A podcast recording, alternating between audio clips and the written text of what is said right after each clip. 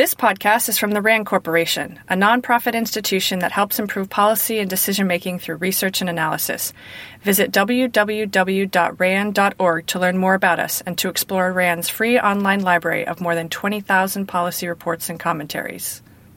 Hello and welcome. I'm Priscilla Hunt, an economist studying crime at the RAND Corporation. In the second episode of the podcast, I'm speaking with three academics Dr. Peter Leasure, Dr. Naomi Sugie, and Dr. Mike Vuolo, who were on our policy panel for the Career Prospects for People with Criminal Records Symposium. We're going to recap some key takeaways and hear about any updates in their research. So, my first guest today is Dr. Peter Leasure. He's an assistant professor of criminal justice at York College, PA. Hi, Pete. Thanks for joining me again. Happy to be back chatting with you. Hi, how are you? I'm good. So, so Pete, I came across your research when I was doing a study on policies that might incentivize employers to hire qualified people with criminal records. And what I found super interesting about your work is the policy you evaluated. So these certificates of relief or rehabilitation, uh, they're called different things in different jurisdictions.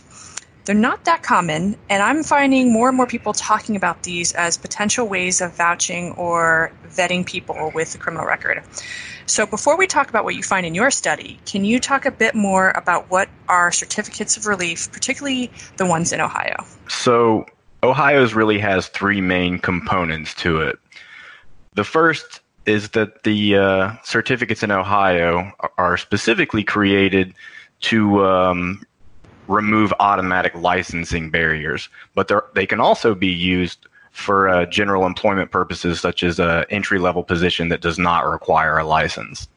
The second component to these certificates in Ohio is that they provide negligent hiring immunity. So, in essence, an employer cannot be sued for hiring somebody because of their criminal record if that person later commits a dangerous act. Mm. And the final thing is that it provides a stamp of good character because as a part of the uh, certificate application process, a court conducts a, a background check, so it ensures that there's no risk to public safety. Okay, and and one question about that actually, in Ohio, how long after somebody is released or the conviction are they eligible for these certificates of, of relief? Yeah, that's so that's an excellent question. Ohio actually has, looking across different jurisdictions, one of the more progressive statutes here. So for felonies, it's one year after completion of all sanctions. And for misdemeanors, it's only six months after completion of all sanctions. And other jurisdictions are a little longer than that. Three years, I think, you see is pretty common for uh, felonies in other jurisdictions. So I think that's been super helpful for people who don't know about these certificates, and maybe even people who know about the certificates, but as you point out, they can be quite different across jurisdictions. Um, in Ohio, it's a shorter period of time than you know here in California, where I am. Certainly. So, so now we know a bit about the policy you evaluated. Can you tell us more about your research, uh, your research design, and what you found? Absolutely. So I used an experimental field experiment actually send resumes to employers, and uh, the resumes were exactly the same as far as work history, education, and those uh, other resume com- components such as like phone number and address. But the only difference on the resumes were a name and then a criminal record condition. So on one resume, it did not note anything. It didn't note anything about a criminal record whatsoever.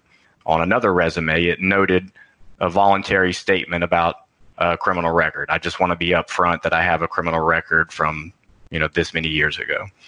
And on the third resume, it noted the exact same voluntary statement about criminal record, but it also said, but I also have a certificate um, from Ohio, and it presented the certificate at the end of the resume. And the results actually showed they're mixed at this point, but there it is some it, it looks promising as far as the uh, effectiveness of these certificates. So it looks like it's more effective for white applicants rather than African American applicants. But again, that's only been a couple individual studies at this time, and more research is needed. But at the current time, it, it does look promising. It does look promising. So by promising, you mean uh, you the, sent out these resumes, and people with a criminal record but who had that certificate were more likely to get a job than just the people who had a criminal record. Yeah, that's correct.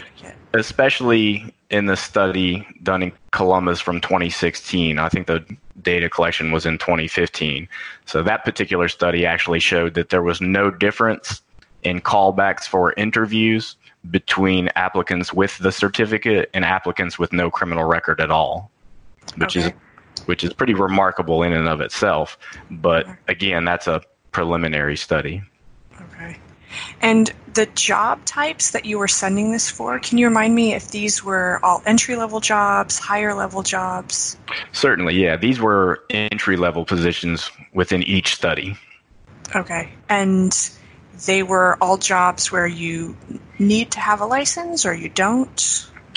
These are jobs that do not require a license. Okay, so for people out there who, let's say, have a criminal record or are working with people who have criminal records, uh, in Ohio, um, it sounds like potentially getting this certificate improved the likelihood of getting a job offer, but inconclusive for non white applicants. That's correct. Yeah, that's correct. Okay. And are you able to say anything about why the certificate works? Like why you think, um, from your research, um, it's been effective for some for some people?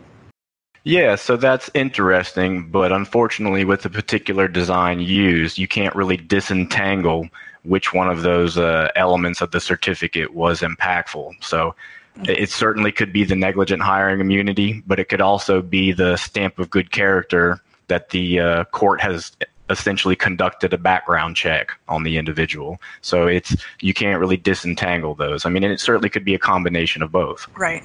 So it might be a, a research idea out there for anyone who's listening.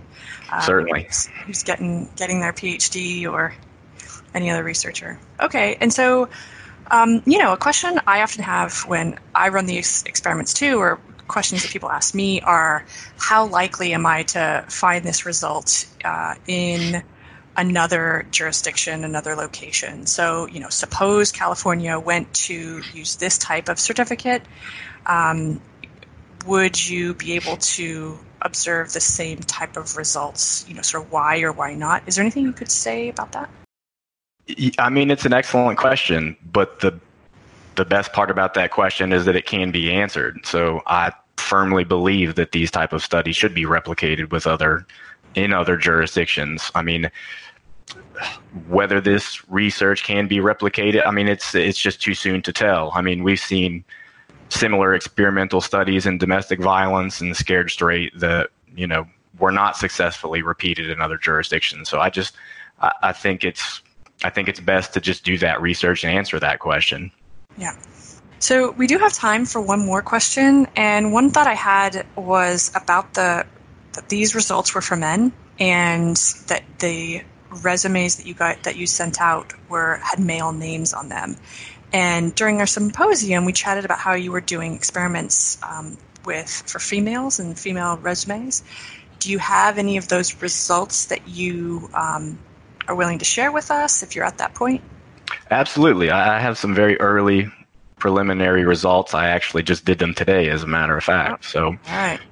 Yeah, and it's actually quite interesting. So, using um, replicating the research with women names, it actually showed that there wasn't really a difference between um, women with no criminal record and women with a criminal record, let alone the certificate. So, at least on the women's side of the study, it shows that the impact of a criminal record is much less than it is for men, which is very surprising. And this is repeated in the same jurisdiction as the previous study, so it's it's really interesting. Wow. And so we would also, I mean, that in itself is its own study to wonder why, because um, it's pretty unexpected, right? It like is. People with a criminal record, certainly um, employers view it, have viewed it as signal, and as we'll talk with more people, um, you know, there's stigma around having a criminal record. So these would be some pretty shocking findings if they end up to hold up. Certainly. I mean, it is rather consistent with some previous studies that have looked at the criminal record stigma with women. But uh, so the results have been mixed even before this one. So, but yeah, absolutely, it is preliminary, and I'm looking forward to delving into the issue more. Yeah, that's great. Well, I feel like we could talk forever, but that's all the time we have. Thanks, Pete. All right, thank you. My next guest is Michael Vuolo. Mike is an associate professor of sociology at Ohio State. Hi, Mike. Hi, Priscilla. Like many of you, Mike and I are working from home, so you might be hearing noises during this podcast from pets or children or other family members. So thanks for understanding as we work from our homes during this time. So, Mike, you are one of the only presenters, maybe other than Shawn Bushway, who we had on the morning panels of the symposium to talk about research from the perspective of job applicants. Sean has spoken on this podcast series about uh, what desistance or stopping offending looks like and how it's not always this slow reduction in offending um, but actually you know people just stop. And he talked about how employers could look into hiring these folks. Uh, pete Leasure talked about his experiments with employers and whether they call back more applicants if they have a certificate vouching for their employability. And he finds they do but not in all cases and so for me, your work rounds out some of this evidence by telling us when job applicants decide not to apply to an employer.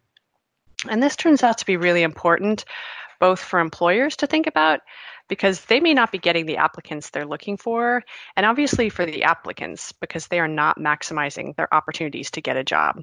So, for our listeners, can you talk a little bit about what motivated your study, why study the research questions you did, um, you know, how you studied it, and some findings?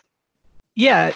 So my involvement in this area of research goes back to an audit that we did in Minnesota, very similar to what Pete described for his research. And that research has often focused on one side of the application process, namely the employer and their experiences, why they discriminate against certain applicants.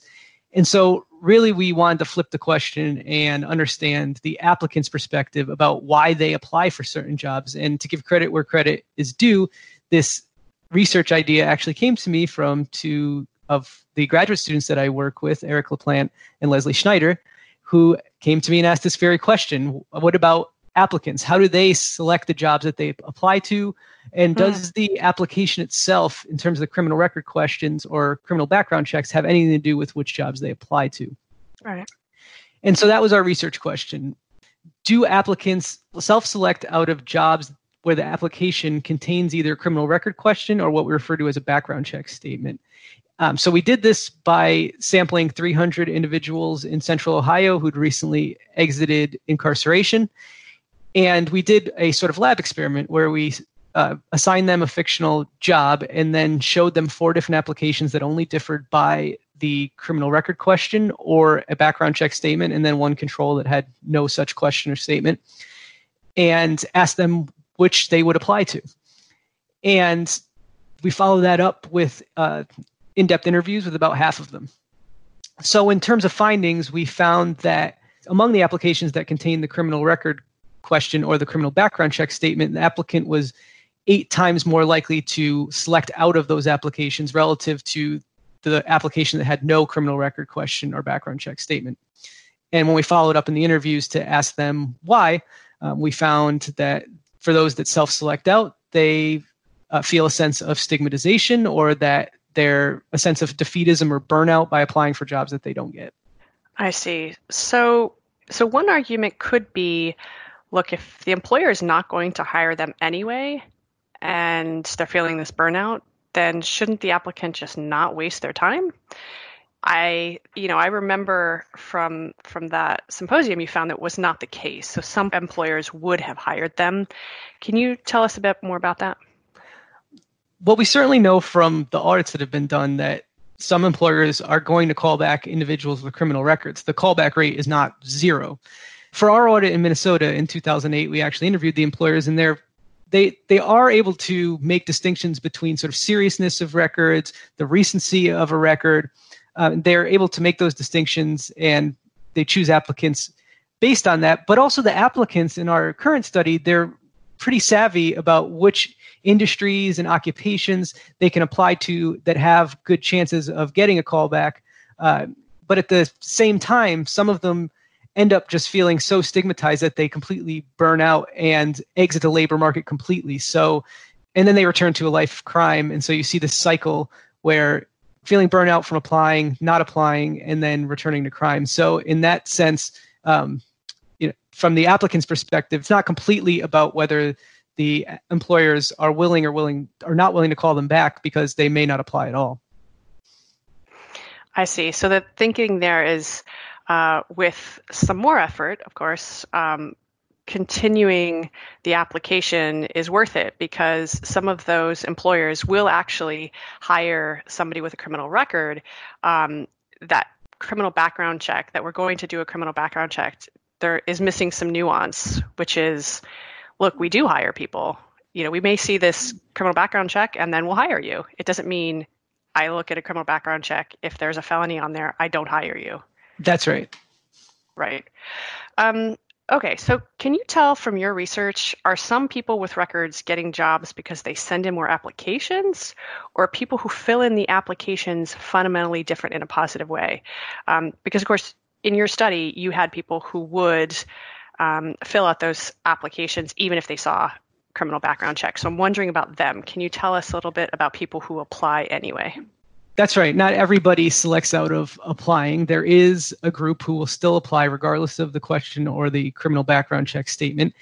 And so, like I alluded to, some of this has to do with targeting industries that don't care about records. So there's it's well known this amongst our respondents anyway that certain industries um, such as construction uh, and restaurants just did not care about whether people had records and this is important to consider because those places still ask they still often have a criminal record question or a background check statement but for those who are in the know who that these places will still hire you they'll go ahead and go through with the application anyway.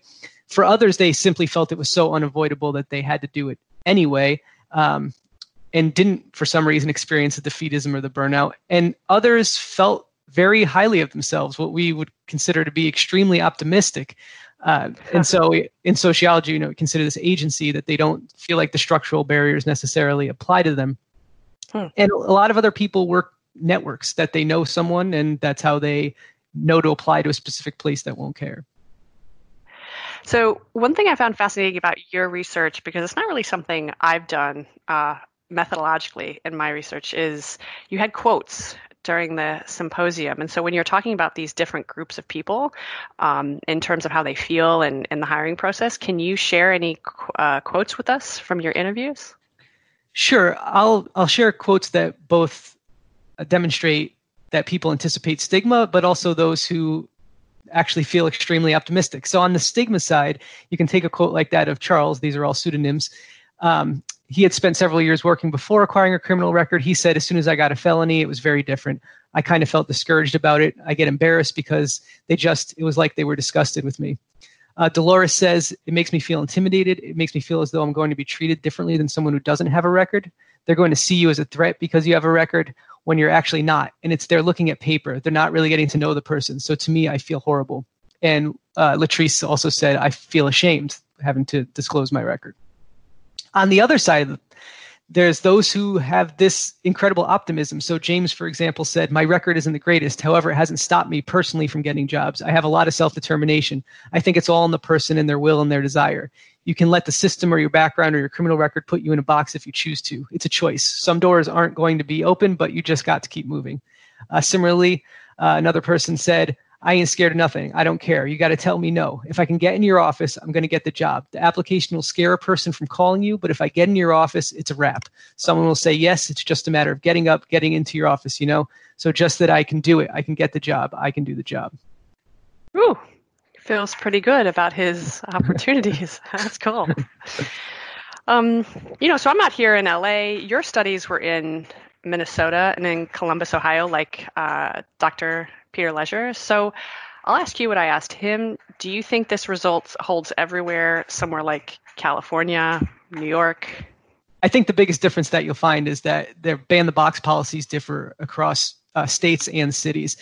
And so um, in Minnesota, for example, they were an early ban the box adopter, so there could be something different about Minnesota um, than states that have, say, recently adopted ban the box or don't have them at all. So we definitely recommend studies like these elsewhere. But I would say that the idea of feeling stigmatized because of your record is likely to be something that's more universal. And so, to the degree that that matters, it will affect whether people apply for jobs, but this is likely to be affected by whether the policy environment has something like ban the box and how long it's been on the books.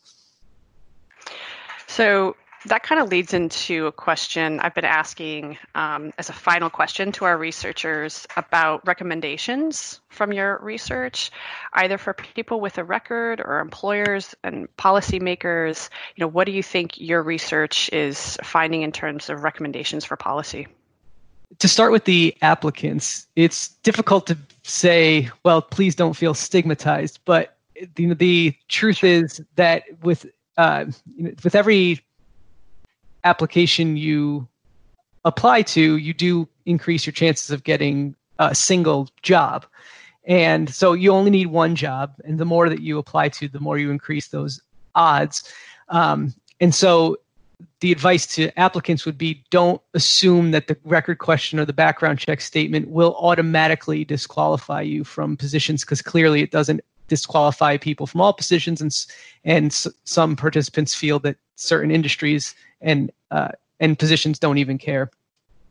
On the policy side, um, what we would recommend is well, first, our criminal record question findings cohere with the spirit of ban the box, but from the other side. So the background for ban the box was to remove it to prevent employer uh, discrimination against applicants. But what we're finding is it's also having the effect that applicants remove themselves from even applying to begin with.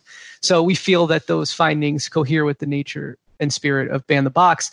But also, what we'd recommend is that these criminal background check statements, which we have found became more common after ban the box in our audit in Minnesota, those are also having an effect of preventing individuals with records from applying. So we would recommend moving the consent process for a background check statement to later in the application process, which is completely with the nature and spirit of ban the box. So, for example, uh, National Employment Law Project considers the Minnesota ban the box case to be best practice, and the idea there is that you remove the criminal record question from the application. People come in, they do an interview, and then a background check statement happens after that. But you know, employers want to get the signature for consent at the application stage. That's why it's on there. But what we would recommend is to remove that background check consent to later in the process. All right. Well, this has been fantastic. Thank you very much for joining me, Mike.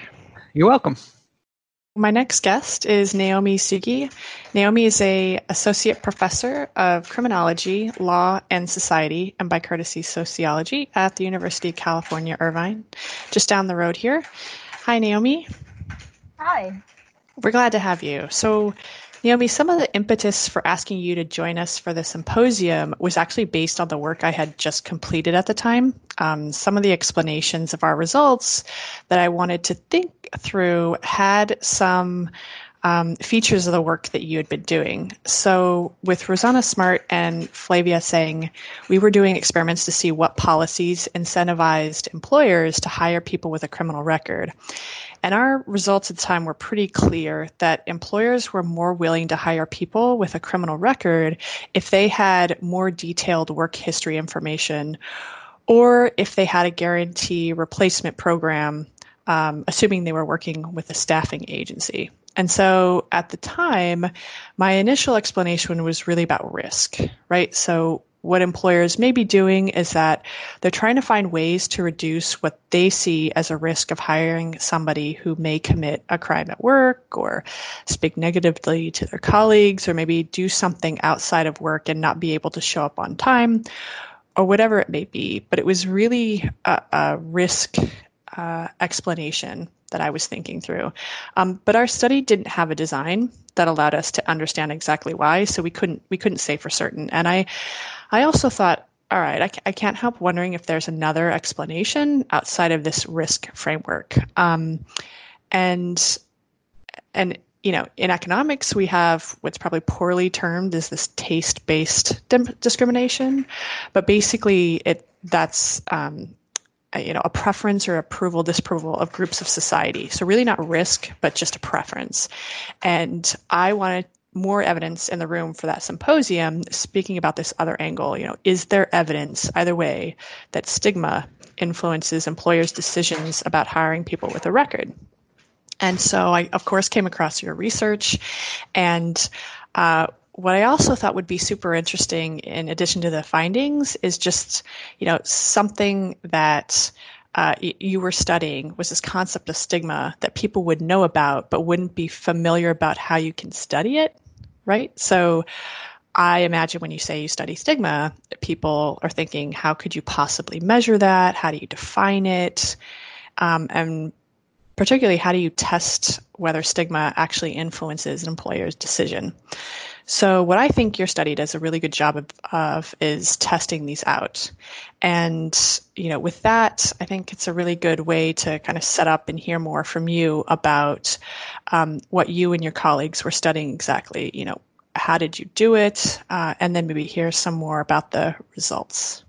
Yeah, so your focus on uh, risk and specifically about how employers are worried about uh, applicant risk, about the risk that the person, once they've hired that person, will commit some sort of bad behavior on the job, and specifically about uh, risk that is uh, of committing behavior that is similar to the type of behavior that led to their offense to begin with. Like that focus on that is a pretty common explanation uh, that we hear about in policy circles and in academic circles about mm-hmm. why employers need access to criminal record information.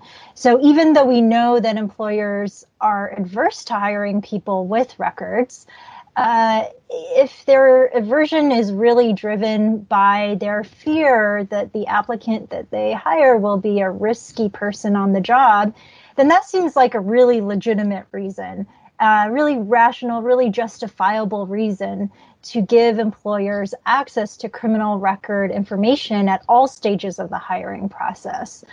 Um, so that's a really common reason and justification for why hiring decision makers, you know, not even just employers, but also landlords and institutes of higher education, that all of these different decision makers need access to criminal records to make appropriate and uh, relevant decisions for their institutions. Um, but there's also this other explanation that you mentioned about discrimination and stigma relating to the criminal record itself that is over and above anything um, driven by the offense that led to the criminal record. So we're talking about um, stigma, negative stereotypes, status loss, and discrimination that is really the result of being in contact with the criminal justice system. And so all of the negative stereotypes that come with the criminal justice system um, then kind of get attached to this person that has the criminal record that may not have anything actually to do with the offense that led to their or the behavior that led to their record. And um, we think it's really important to distinguish between these two different possibilities because they lead to really different policy recommendations about what to do. Um, on the one hand, if it's about applicant risk, um, that seems, like I said, really justifiable. And so we might try to incentivize employers to hire people with records while also giving them access to record information at all stages of the hiring process. But if we think that there's a portion of that aversion um, that is really driven by negative stereotypes related to the criminal justice system, then the rec- the record no longer is like a neutral filter that is signaling applicant behavior, but rather the record is really perpetuating uh, disparities, racial disparities, uh, class disparities, um, you know, other types of dis- neighborhood disparities about which neighborhoods are highly policed or not. Giving employers access to this record information is really then exacerbating these disparities that are already connected to criminal justice contact. So it strikes me then that's the um, kind of ban the box story, right? So delaying the um, the criminal background check is tied into this idea of sort of early discrimination in the hiring process. At yes. least that's kind of my take. Um, if, if you go that route, that there's like stigma and it's not completely about risk um, of what may happen or behaviors. Yeah, and so ban the box and fair chance hiring laws that are adopted throughout the country in various forms all have in common that they um, direct when an employer can consider, can access and consider criminal record information when in the hiring process. And uh, the idea is that you at least let that person get their foot in the door. You let the applicant get their foot in their door without their record um, overshadowing all of their other uh, work qualifications that make them appropriate for that job. And so these laws are not saying let's restrict information about criminal records completely from employers, but they're saying let's try to structure when and how employers can use criminal record information and information about the offense type specifically to then make final hiring decisions. And um, let's try to at least let that applicant get their foot in the door by not asking about criminal records at the very initial hiring stages. Right. And and so what you and your colleagues do is try to study and distinguish between um, the influence of stigma and the sort of risky behaviors and to what extent that influences employers' hiring decisions? Yes. And like you alluded to at the beginning, it's really, really difficult to study stigma. Um, you know, and uh, it's really hard to study and isolate stigma uh, that is the result of a criminal record specifically. But what we try to do is we try to instead isolate risk. So we try to say, okay, um, we use uh, an experimental employer survey study. So we basically uh, surveyed employers and hiring decision makers uh, throughout the United States. Uh, and we showed them different hypothetical applicants that had different types of bad behavior on their uh, in their past. And so for some employers, we showed them an applicant. They were randomly assigned to look at an applicant who had bad behavior signaled by um, a Facebook post. So that's a non criminal justice way of signaling some bad behavior in the past. And in this case, our bad behavior is drug use, uh, cocaine use specifically.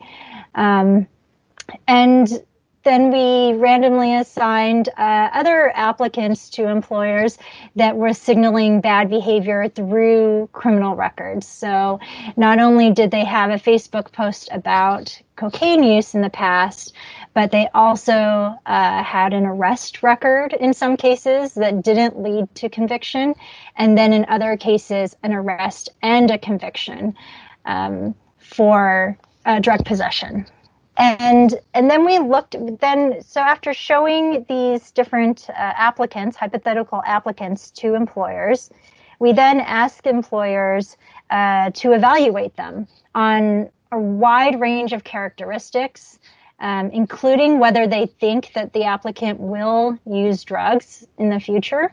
So by asking that question we try to assess whether employers do see people with criminal records to be at heightened risk of committing the same or similar type of bad behavior in the future. Mm-hmm. mm-hmm. Um, we also ask a whole lot of other questions that assess other types of characteristics that presumably are really distant and not very connected to the specific bad behavior of drug use. Um, so things like being a team player, or um, respecting hmm. authority um, or being late or absent often on the job. And and then we asked some questions about whether the employers would hire them, um, whether the employer would hire the applicant for a range of different jobs. And these span um, what we call higher status jobs, which involve customer contact, and then manual labor jobs. Um, and basically, the what we found is, as you might expect, uh, people with records were evaluated more negatively than the people who signaled similar behavior, but not through criminal justice contact. Um, they were evaluated more negatively, not just in terms of future drug use, which is that risk component, but they were also evaluated negatively across all sorts of other characteristics, such as being a team player and other things that you wouldn't necessarily connect to prior uh, drug use in the past. And when we adjust for that uh, higher applicant risk of using drug use, we still find a substantial portion of unexplained additional aversion that is directed towards the applicants with the criminal record. And we attribute that unexplained additional uh, piece of aversion even after adjusting for the uh, expectations about future drug use as being attributable to stigma resulting from the criminal record itself. Right. And so, um, one question I have is the cocaine use. Um, you know, obviously, you wouldn't want to um, suggest what findings would be if there was a different crime. Um, but if you had different crime um, or different behavior, I should say, like um, a previous, like, uh, I'm trying to think of something here, like a burglary or something else um, that might be eventually on um, uh, people would consider risky behavior. Um, whether these kind of findings would still be applicable or something you would just have to study entirely again. Yeah, I think the so one reason why we chose drug use, um, and I should say we also uh, in this design we signaled prior drug use, but then subsequent rehabilitation through the Facebook post. Mm-hmm. Okay. So, so in many ways, by the choice of drug use as opposed to a uh, violent offense or a property offense, um, and also by signaling this uh, rehabilitation. Um, we were trying to choose an offense that would be relatively minor. Um, and we thought that in this case, by choosing something that would be relatively minor, um, any additional stigma related to the criminal justice system would correspondingly be modest. And so you know, while drug use is very distinct from other types of more serious um, crimes that have victims, uh, I think we would expect to see similar results, if not even more stigma and aversion related to that stigma of the criminal justice contact if we considered uh, more severe offense types. Yeah, right. Um, so, as a final question, I've been asking our researchers what kind of recommendations do you think come from your research? Um, I think you started, frankly, you know, we started a bit on that side of things, discussing policies. Uh, but perhaps as a clarification, or what do you think your research uh, says about policy implications going forward, or for people with a criminal record? Um, you know, what should they do? So we think that our findings, and specifically the findings that stigma is uh, at least a partial driver of aversion to hiring people with records, really supports current efforts to ban the box and to enact fair chance hiring laws. Um, also, other laws that similarly put some sort of structure and restrictions around when, where, and how decision makers can access criminal record information.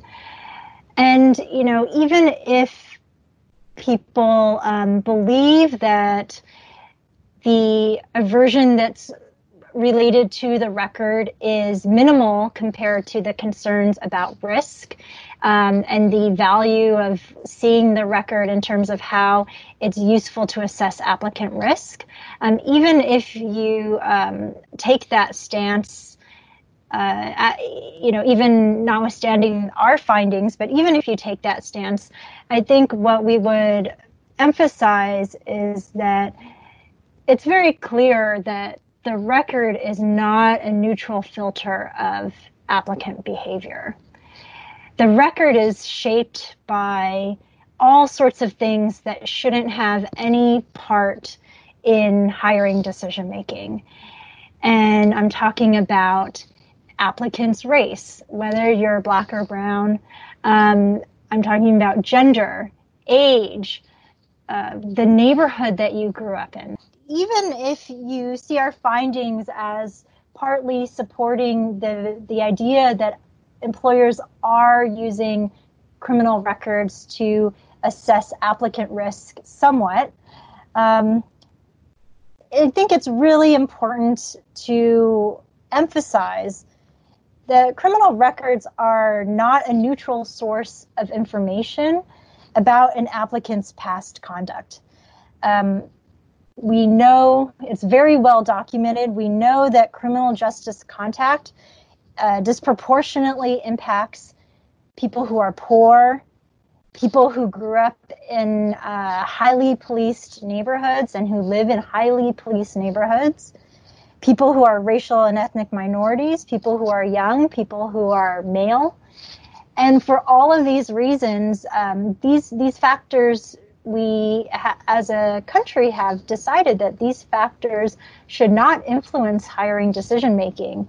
And yet, by taking into account criminal records in making hiring decisions, um, these factors are influencing decision making, but just one step removed.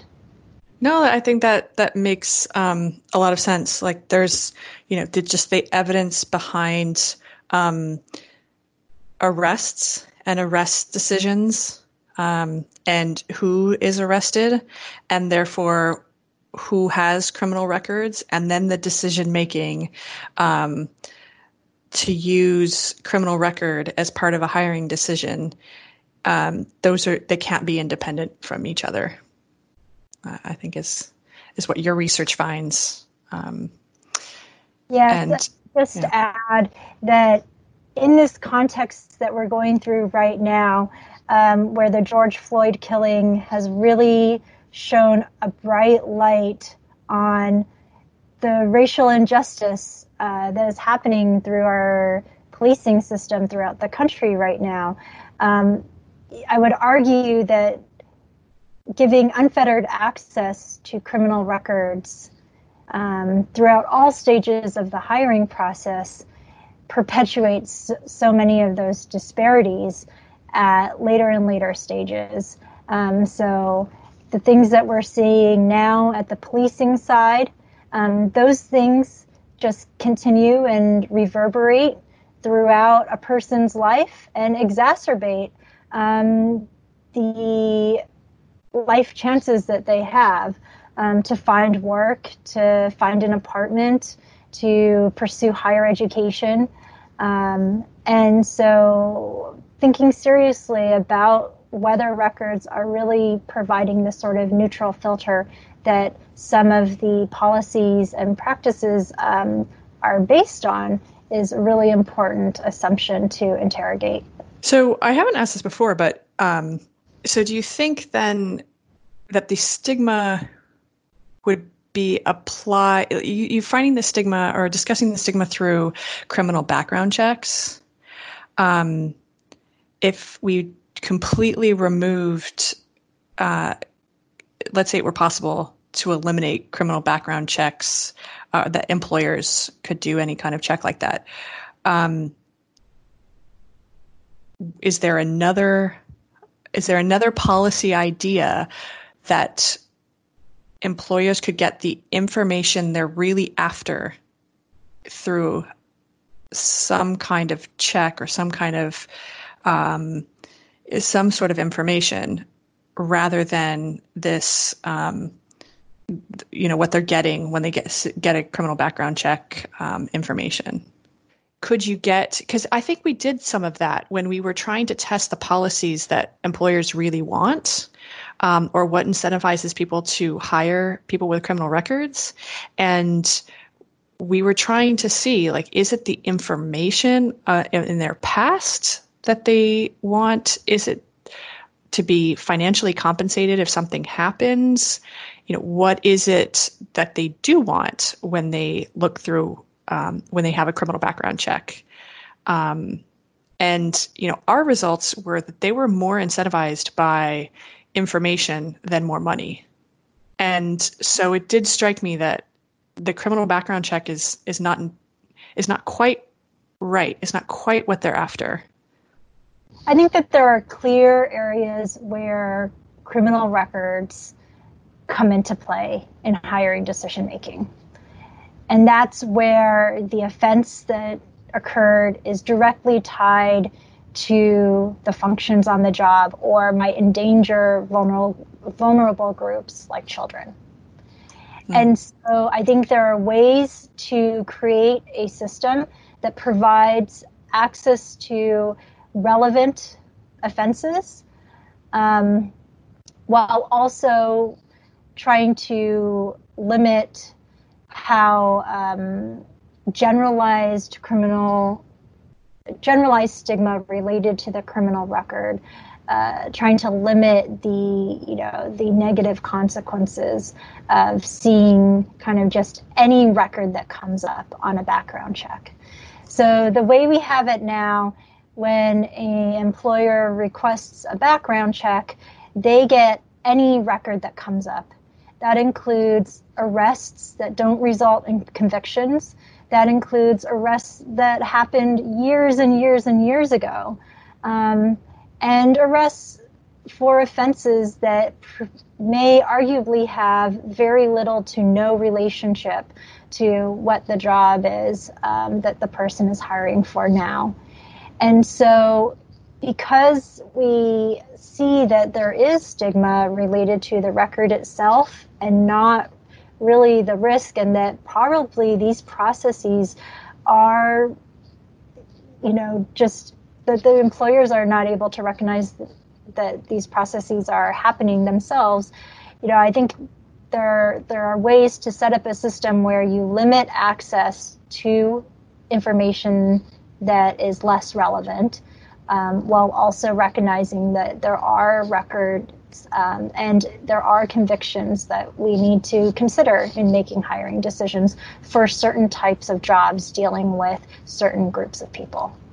My last question will then be around um, liability, and and one of the issues that's come up um, throughout the symposium and and some of these sessions when I've been discussing with speakers again is that um, what employers are doing is even if they believe the risk to be low, let's say, um, but when they have they've done a criminal background check and something has come up, they believe that means that their liability has increased if something happens. Is there anything you could say that could speak to that, or the evidence um, from your study whether that's um, consistent or inconsistent with anything that you found? Yeah, so I think negligent hiring um, lawsuits and liability yeah. is uh, is a very commonly stated concern, and you know if that is a law that is um, really the one thing preventing employers from taking the risk to hire someone who has a record, then I think that we really do need to consider what are the benefits of having those uh, laws in place. I will say that that is um, something that we tried to look at in our research, actually, um, because negligent hiring is sort of a uh, is related to this idea of applicant risk for sure, right? It's um, it's one specific version of how um, applicant risk can really manifest as a driver of aversion. Because negligent hiring lawsuits are really um, about uh, the risk of injuring someone uh, on the job who is a customer, for instance, um, or some other third party um, that's not a coworker. So negligent hiring lawsuits are not mm. To injuries happening to coworkers. They're ha- they're applicable um, to injuries that occur on the job to um, people like who are customers. Um, we thought that we might see uh, kind of aversion to hiring applicants with records uh, being the greatest among customer service positions or positions that require customer contact, right. as opposed to positions um, that require office work without customer contact or uh, positions that require manual labor. So we did ask employers to assess whether they would hire this person for these three different types of jobs. And if you expect that employers are really concerned about negligent hiring, they might be more wary of hiring people with records for positions that have customer contact.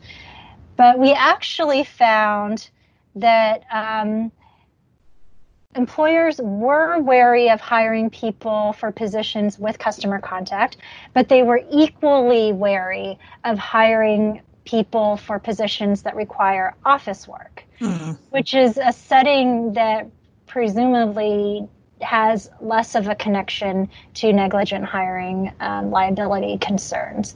What we hmm. interestingly found is that for positions that require manual labor, employers were actually not any more likely to penalize a person with a criminal record um, as compared to a person who showed drug use through non criminal justice sources.